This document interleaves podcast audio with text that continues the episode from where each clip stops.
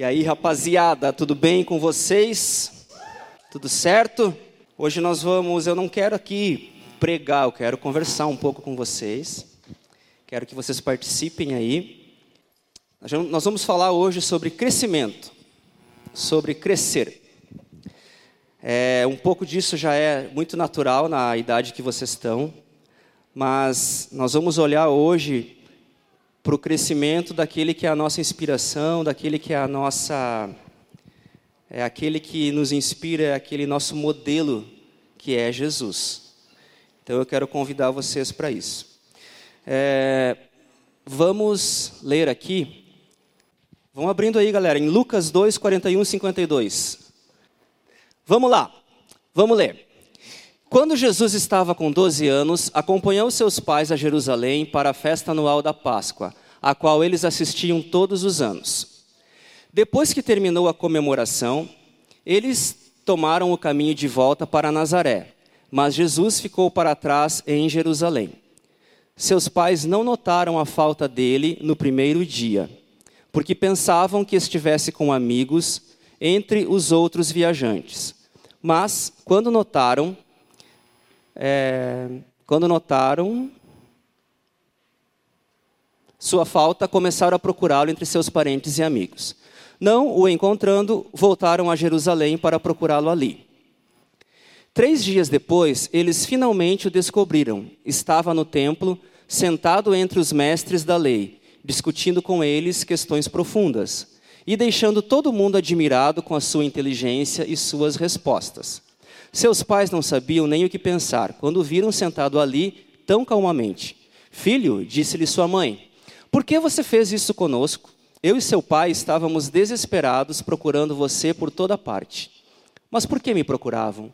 perguntou ele. Não sabiam que eu deveria estar aqui no templo, na casa do meu pai? Porém, eles não entenderam o que ele quis dizer.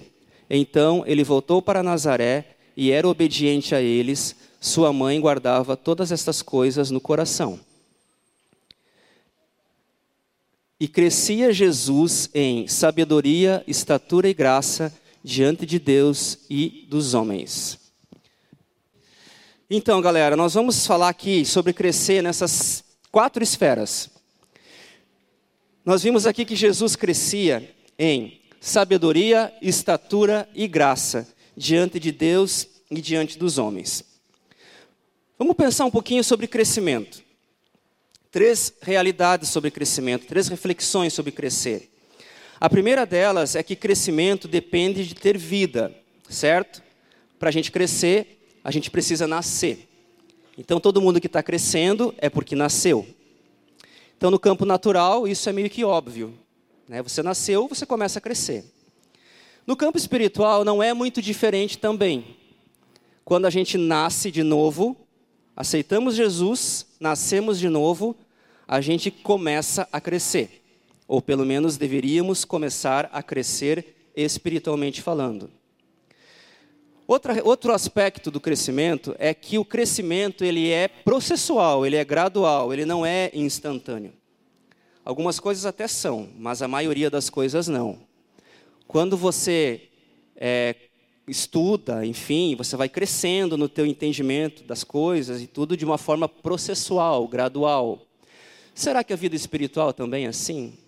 Será que a gente fica mais espiritual de uma hora para outra ou isso também é processual? E outra questão é que o crescimento, galera, ele é uma necessidade, ele não é uma opção. Vocês já imaginaram é, vocês sabem, na verdade, né, que se uma criança ela começa a não crescer, é porque ela está com algum problema. Se você, na adolescência, não cresce, tem, tem algum problema. Na nossa vida espiritual também não é diferente. Se você não começa a observar em você um crescimento, algum sinal amarelo a gente tem que ligar. Eu queria perguntar para vocês é, nós temos cinco dimensões. Né? Eu coloquei aqui como a trilha da, nossa, da maturidade humana. Então a gente deve crescer em sabedoria, estatura, graça para com Deus e graça para com os homens. Nessas quatro esferas. Qual dos quatro vocês acham mais difícil de crescer? Quero ouvir um pouquinho alguns aqui. Qual tu acha que é, Vinícius? Não sei. Não sei também. Chuta, pode chutar. Fala aí o que vem na mente em primeiro ali dos quatro. Sabedoria. Ah, eu acho sabedoria também. Também sabedoria. Sabedoria, sabedoria já começou a ganhar. Sabedoria. Sabedoria. Sabedoria. Sabedoria. Mais dois aqui. Sabedoria. Sabedoria. Eita, já nem precisa mais, né? Já ganhou a sabedoria. Então, eu acho que também é. Estatura é meio que óbvio, né? A gente vai crescendo. Vamos lá então, vamos falar um pouquinho de sabedoria. Quando vocês. A gente vai falar de sabedoria, galera, é uma dimensão nossa, ligada à nossa. É uma dimensão psíquica, né? É intelecto, comportamento, afetividade, emoções. Ter sabedoria para lidar com tudo isso é, compõe isso que a gente chama de sabedoria. Quando vocês é, pensam na Bíblia, no contexto bíblico, quando fala de sabedoria, quem vocês lembram de cara? Salomão. Por que será, né? O cara era o cara. Eu fico pensando que Salomão, ali, é, em 2 Crônicas 1, do 7 ao 11, a gente tem o texto bíblico que fala quando Jesus, Deus acordou Salomão e perguntou para ele o que ele queria que Deus desse para ele. Esse cara já era esperto antes de receber a sabedoria que Deus colocou. Eu acho que Deus, quando liberou a sabedoria sobre ele, foi um turbo. Porque eu, eu gosto de pensar assim que aquele cara já era ligado, né? Porque ele podia ter pedido qualquer coisa. Deus disse para ele que ele poderia pedir qualquer coisa e ele pediu sabedoria. Será que nós pediríamos o quê? Ele poderia ter pedido grana, ele poderia ter pedido é, o texto bíblico até menciona. Eu vou abrir aqui, vou ler rapidinho. É, Deus falando com ele que ia dar para ele todas aquelas outras coisas, porque ele justamente não tinha pedido aquilo. Naquela noite, Deus apareceu a Salomão e lhe disse: Peça-me o que quiser e eu te darei. Salomão respondeu: Tu foste muito bondoso para com o meu pai Davi e me fizeste rei em seu lugar. Agora, Senhor Deus, que se confirme a tua promessa a meu pai Davi, pois me fizeste rei sobre um povo tão numeroso quanto o pó da terra. Dá-me sabedoria e conhecimento para que eu possa liderar essa nação. Pois quem pode governar esse povo tão grande? Deus disse a Salomão: Já que este é o desejo do seu coração e você não pediu riquezas, nem bens, nem honra, nem a morte dos inimigos, nem vida longa, mas sabedoria e conhecimento para governar o meu povo, sobre o qual te fiz rei, você receberá o que pediu, mas também lhe darei riquezas, bens e honra, como nenhum rei antes de você teve e nenhum depois de você terá. Por isso que eu digo que o cara era esperto. Eu acho que ele já tinha visto o pai dele dar algumas mancadas. Se ele pedisse riqueza, talvez ele não teria sabedoria para administrar as riquezas e perderia as riquezas. Vocês já viram alguém próximo ou nem tão próximo que faliu uma empresa? Vocês conhecem alguém que perdeu tudo que tinha? Vocês conhecem alguém que perdeu um baita de um casamento, perdeu uma família, perdeu uma empresa, perdeu dinheiro, perdeu família?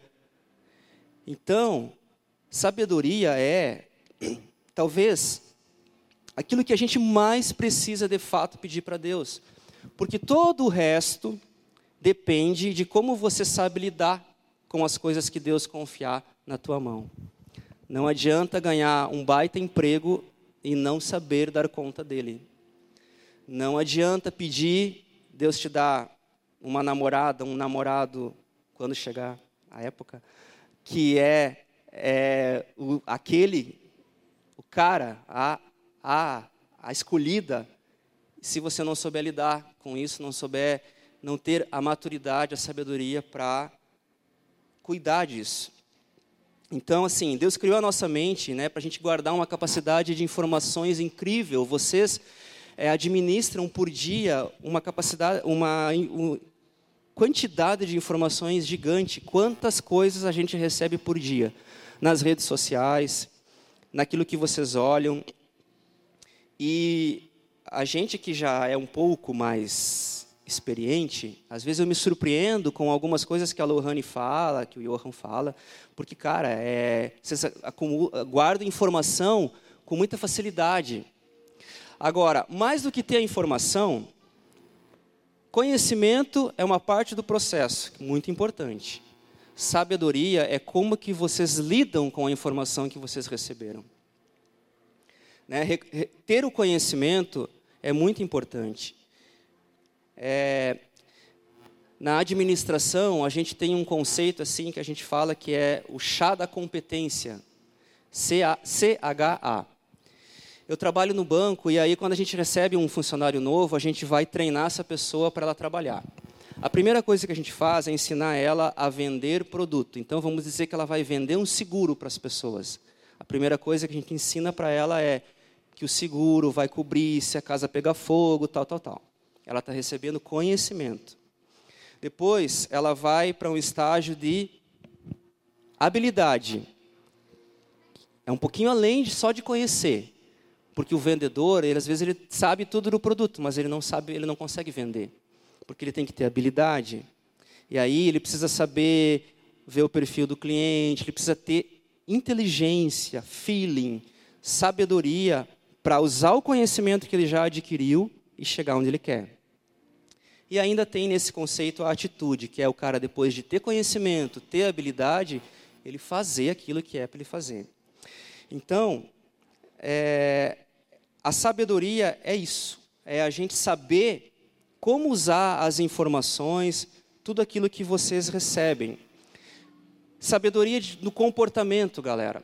Vocês sabiam que a maioria das demissões nas empresas elas não acontecem porque as pessoas elas não são capacitadas para fazer o que elas fazem? É porque elas não sabem lidar com as emoções, elas não sabem, elas não dão conta muitas vezes de lidar com as crises, de lidar com, com uma série de coisas que, que elas têm que lidar no dia a dia, na empresa. E eu tenho certeza que vocês também têm os desafios de vocês na escola, então, ter sabedoria comportamental, saber lidar com as emoções, saber lidar, é, ter uma afetividade bem desenvolvida, tudo isso faz parte disso, de buscar essa sabedoria. Se autoconhecer, né? É, e muito disso vai vir através do Espírito Santo, ou quase tudo. Porque muitas vezes você vai buscar, vai, mas tem coisas, tem segredos ocultos até da gente mesmo que só o Espírito Santo pode revelar. Talvez você tenta em alguma situação assim, é, com a tua força, dar conta de algo, é, romper com algo e não vai, e não vai, porque essa sabedoria do alto é algo que a gente nunca vai conseguir sem que o Espírito Santo faça isso, que ele ministre na nossa vida. Conhecer o teu temperamento. A gente ainda vai fazer umas séries aqui sobre isso, sobre temperamento, sobre linguagem do amor. Quem conhece aí os quatro, já viu falar dos quatro temperamentos humanos? Sanguíneo, fleumático, melancólico, colérico. Quando você se conhece no teu temperamento e tu vê ali como é que é o temperamento, às vezes algumas coisas ficam um pouquinho mais fáceis de entender. Você vê lá o teu pai, por exemplo, tua mãe. Às vezes dá, um, dá uns Beyblade em casa, né? Aí você conhece você como você é. Poxa, meu temperamento é o meu temperamento, Robertson, eu sou colérico. Então eu sou bem controlador, eu sou muito metódico, eu tenho as minhas manias. Como eu me conheço já, o meu temperamento, eu já sei quais são as deficiências do meu temperamento. Então, eu fico me policiando e pedindo para o Espírito Santo e orando para que aquelas coisas que são maus do meu temperamento, eu consiga ter domínio sobre elas, eu consiga melhorar. Talvez eu nunca vou ser uma nota 10 em algumas coisas, mas eu preciso sair de um 3 para um 4, para um 5, para um 6. E os temperamentos humanos é isso. Você vai ter um predominante lá e alguns que são têm uma, uma expressão um pouco menor. Linguagens de amor. Quem já viu falar nas cinco linguagens do amor?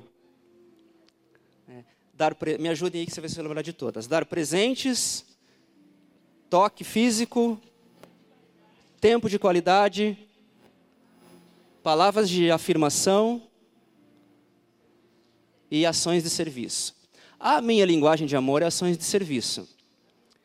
Se eu chego em casa e achar e fez um jantar top, assim, bem massa, cara, não precisa mais nada. Pode ser que a tua linguagem seja palavras de afirmação. Você reconhece amor se alguém falar para você palavras que afirmem você. E por aí vai. Isso aqui rende muita. Só isso, cada um desses assuntos rende uma, uma pregação aqui. Mas ter a sabedoria para lidar com tudo isso, galera, passa por tudo isso, um pouquinho de cada coisa. Se conhecer, é, se deixar o Espírito Santo trabalhar na tua vida, deixar o Espírito Santo fazer aquilo que são as nossas dificuldades,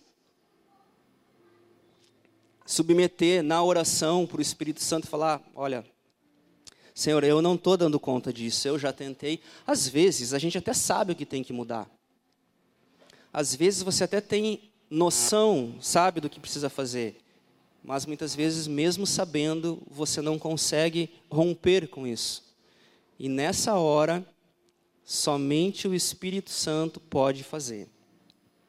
Vamos falar um pouquinho de estatura. Estatura é a dimensão biológica, né? cuidado com o corpo, cuidado com, com a saúde. Aqui, naturalmente, a gente está crescendo, você está crescendo. Mas, para pensar um pouquinho, como é que está aí o teu cuidado com o corpo, cuidado com a saúde, atividade física? Cheque. Alimentação saudável? Cheque. Ih, estou vendo uns, umas balançadas de cabeça que não. não? Ah, e aí, o que, que a gente faz quando a gente diz que não está? Hã? Continua? Então, galera, fica para pensar. O nosso corpo, além de tudo isso, é o templo do Espírito Santo. Então, é a nossa responsabilidade, sim, cuidar dele. É a nossa responsabilidade, sim. E eu posso falar para vocês que para mim também é um desafio, porque atividade física não é algo que, sim, que eu curto naturalmente. Tem gente que gosta, né? Tem gente que curte para academia. É, tá, ele por, naturalmente ele já gosta disso. Mas fica aqui para a gente pensar um pouquinho sobre isso. Como é que estamos cuidando aí do nosso corpo? Vamos lá. Graça para com Deus. Desculpe, graça para com os homens. Graça para com os homens. Como as pessoas olham você? Como as pessoas te percebem?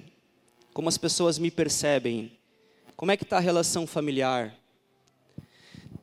Pai, mãe, irmãos, vocês que são irmãos mais velhos, como vocês cuidam dos irmãos mais novos? Saibam sempre que o irmão mais novo sempre está olhando para vocês. Qual é a referência que vocês têm do irmão mais velho de vocês? E vovó, tio, tia, como é que está essa relação? Na adolescência, assim, né, tem um estigma que o adolescente ele já, ah, ele não gosta mais de ir na festa da família, ele não, né, não curte mais aquela os tios, as tias fazendo aquela piadinha, aquela piadinha de velho. E até tem um pouco muito de verdade nisso, né? Mas vamos pensar o seguinte. É, cara, e é normal que vocês não tenham mais toda aquela vontade de ir na festa da família. Vai ter uma, um, um encontro super massa, da galera em algum lugar, vai todo mundo para o Ramiro, sei lá, vamos fazer um, um negócio bacana. E tem naquele dia o aniversário do sobrinho, do primo, né? ou aniversário da avó. Vamos dizer que até é normal que vocês. Está tudo certo. Em, precisamos entender que não, vocês gostariam de estar lá com a galerinha na idade de vocês. Mas eu quero falar para vocês que quando isso acontecer, se não tiver com tanta vontade assim, que nessa hora entre em ação o princípio da honra na vida de vocês. Porque os pais, os avós de vocês, eles também, eles eles ainda são os avós de vocês, os pais de vocês. E vocês precisam honrar eles. Honrar os avós, né? Na adolescência tem muita brincadeira de tio, pai, daí, quando é que arrumou a namorada? Vai arrumar a namorada? Aquela historinha, né, que muitas pessoas nem, não, nem curtem. Você vai na casa de alguns tios assim, já sabe todo o script que vai rolar.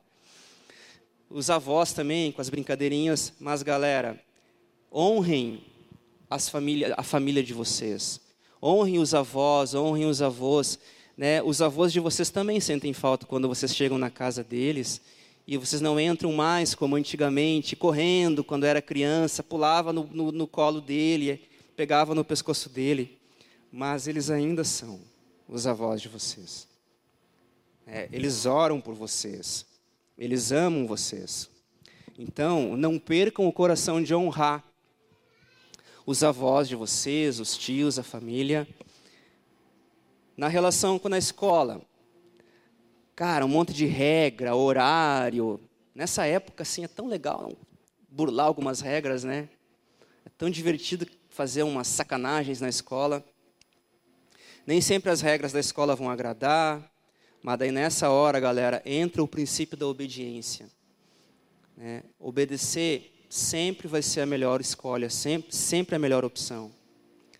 Na relação com a igreja, amar a igreja local, honrar os líderes, honrar os pastores. Cara, nós somos privilegiados, nós estamos numa igreja abençoadíssima. Hoje, depois do, da palavra, no, no, final do culto, a gente vai falar um pouco sobre servir na igreja. A gente vai apresentar para vocês os ministérios do Na Real Teams. Algumas coisas já estão acontecendo, outras a gente vai fazer junto com vocês. Servir na igreja é uma oportunidade, é uma bênção. Olha só a galera que está aqui, ó. O Márcio, o Vicente, toda a turma do louvor. Cara, eles poderiam estar tá agora, no sábado à noite, curtindo qualquer outra coisa. Mas por que, que eles estão aqui no culto dos teens? Porque eles amam Jesus em primeiro lugar, porque eles amam vocês e porque eles têm uma consciência de que servir Jesus é um privilégio, não é uma obrigação. Não é algo que a gente faz assim, ai, vamos fazer, né? Porque tem que fazer. É divertido servir Jesus, servir a igreja. É divertido, é legal. Além de tudo, a gente está ganhando recompensa no céu, está ganhando recompensa na terra, a gente está. Cara, não é só coisa boa. E as amizades? Como é que tu cuida das amizades? Será que você é aquele cara chato que só espera dos outros? Como é que tu cuida das tuas amizades? Você é amigo de uma pessoa por anos, por tempo. Aí o cara dá uma vaciladinha, vai tudo por água abaixo. Às vezes, a gente coloca fora uma amizade de tempos por orgulho, por orgulho ferido, por alguma bobagem, por alguma besteira. Como é que você tem cuidado das amizades? e estar aberto para amizades novas. Essa semana até, esses dias agora, eu fiquei observando algo e me chamou a atenção. Alguém abriu uma caixinha de pergunta no Instagram e pediu para falar assim de pessoas, enfim, e depois ela respondia. Me chamou a atenção porque tinha vários stories e em vários deles dizia assim, começava assim, ó, no início eu não ia muito com a tua cara, mas depois eu vi o quanto você é legal, é, no começo, tal, tal, tal, eu não, não te curtia muito, mas depois. Se parar para pensar, cara, com quantas pessoas acontece isso?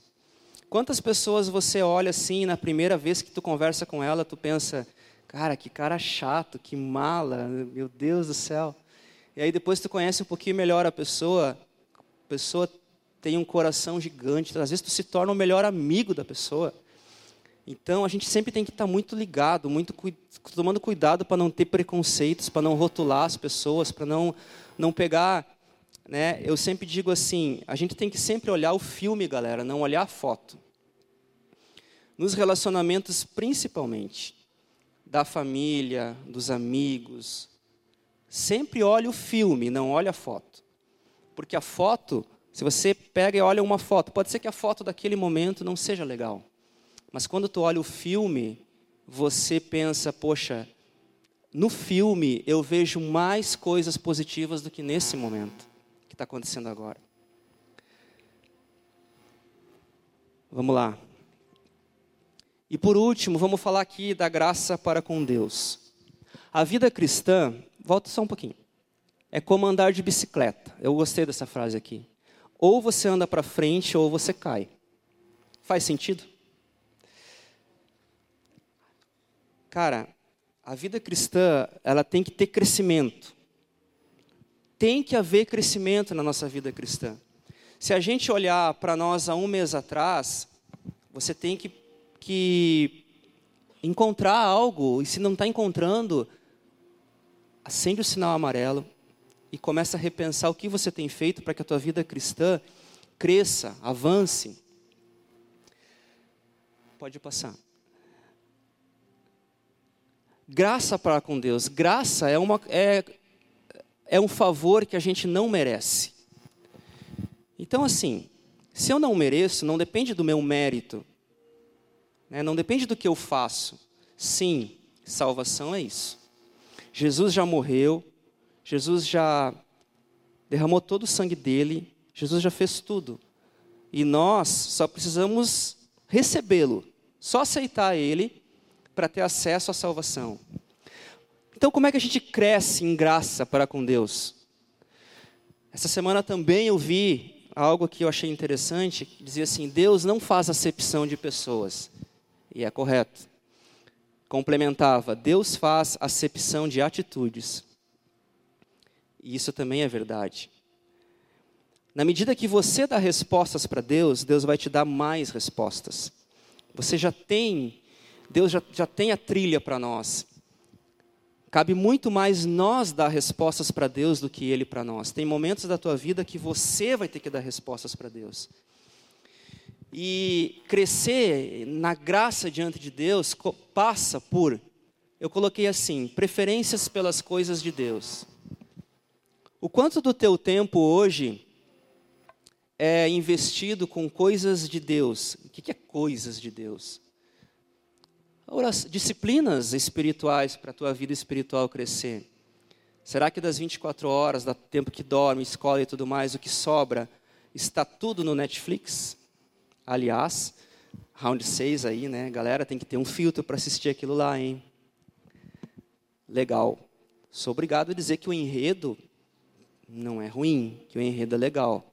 Ao mesmo tempo, é, de uma certa forma, quem assistiu?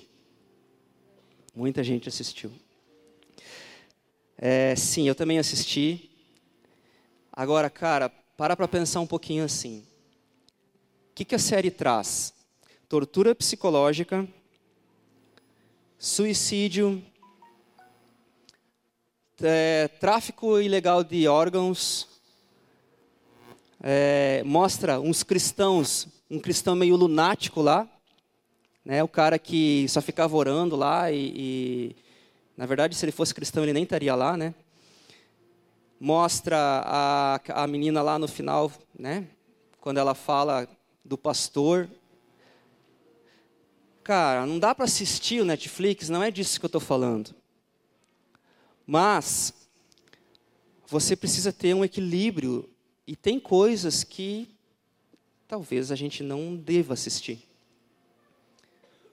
Aí você vai pedir para Deus te mostrar o que você deve, que na verdade a gente sabe, na maioria das vezes a gente já sabe o que não deve.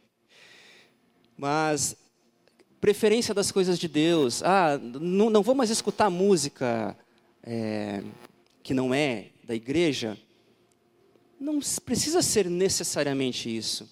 Mas você pode sim passar um filtro nas letras que você escuta, das músicas que você escuta.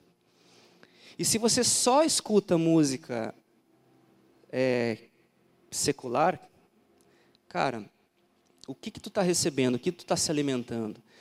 Se você só assiste Netflix, qual é o, qual é o saldo disso? Outra coisa, santidade. Cara, santidade é algo que, que tem que ser a nossa luta diária, a nossa busca diária. Buscar o Senhor, ser mais santo hoje do que ontem. Não se trata de virar santo de uma hora para a noite, como eu falei no início, é processual. Mas a gente precisa buscar isso.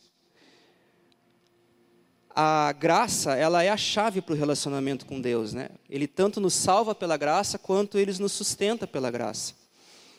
E por último aqui, e não menos importante, a humildade. Porque a humildade é, é o que Deus precisa para nos transformar.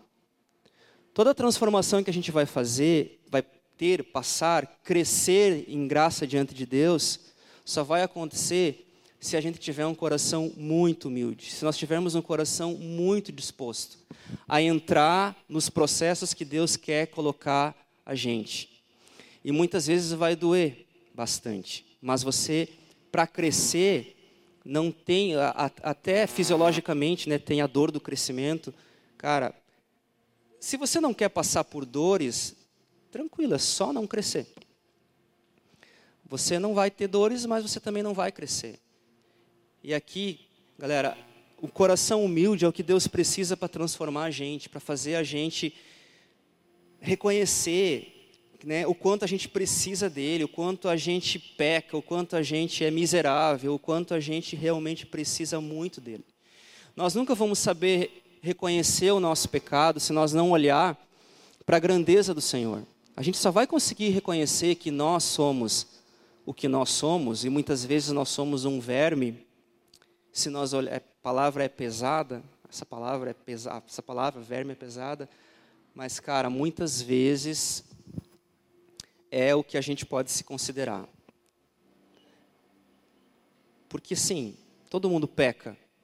É, uns lutam com alguma coisa, outros com outra.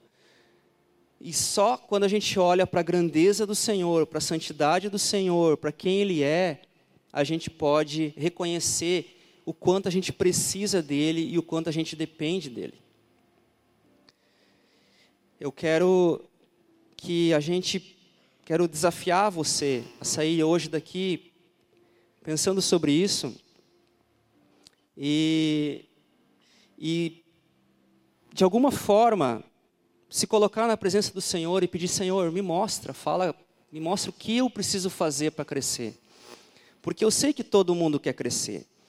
Você quer crescer financeiramente, hoje você talvez ganhe uma mesada do pai, alguns já trabalham, mas você quer ter um salário melhor, você quer ter uma grana melhor, você quer namorar, casar, você quer ter um ministério. Então, vamos, coloque diante do Senhor aquilo que você, se, se, se você já sabe as áreas, os teus desafios, aquilo que você precisa vencer para crescer, Coloque isso diante do Senhor. Se você não, não, não, não, não tem ainda uma visão clara disso, peça para o Espírito Santo te mostrar, peça para Deus falar contigo. E tudo começa por a gente nascer de novo, né? Todo crescimento começa por nascer de novo.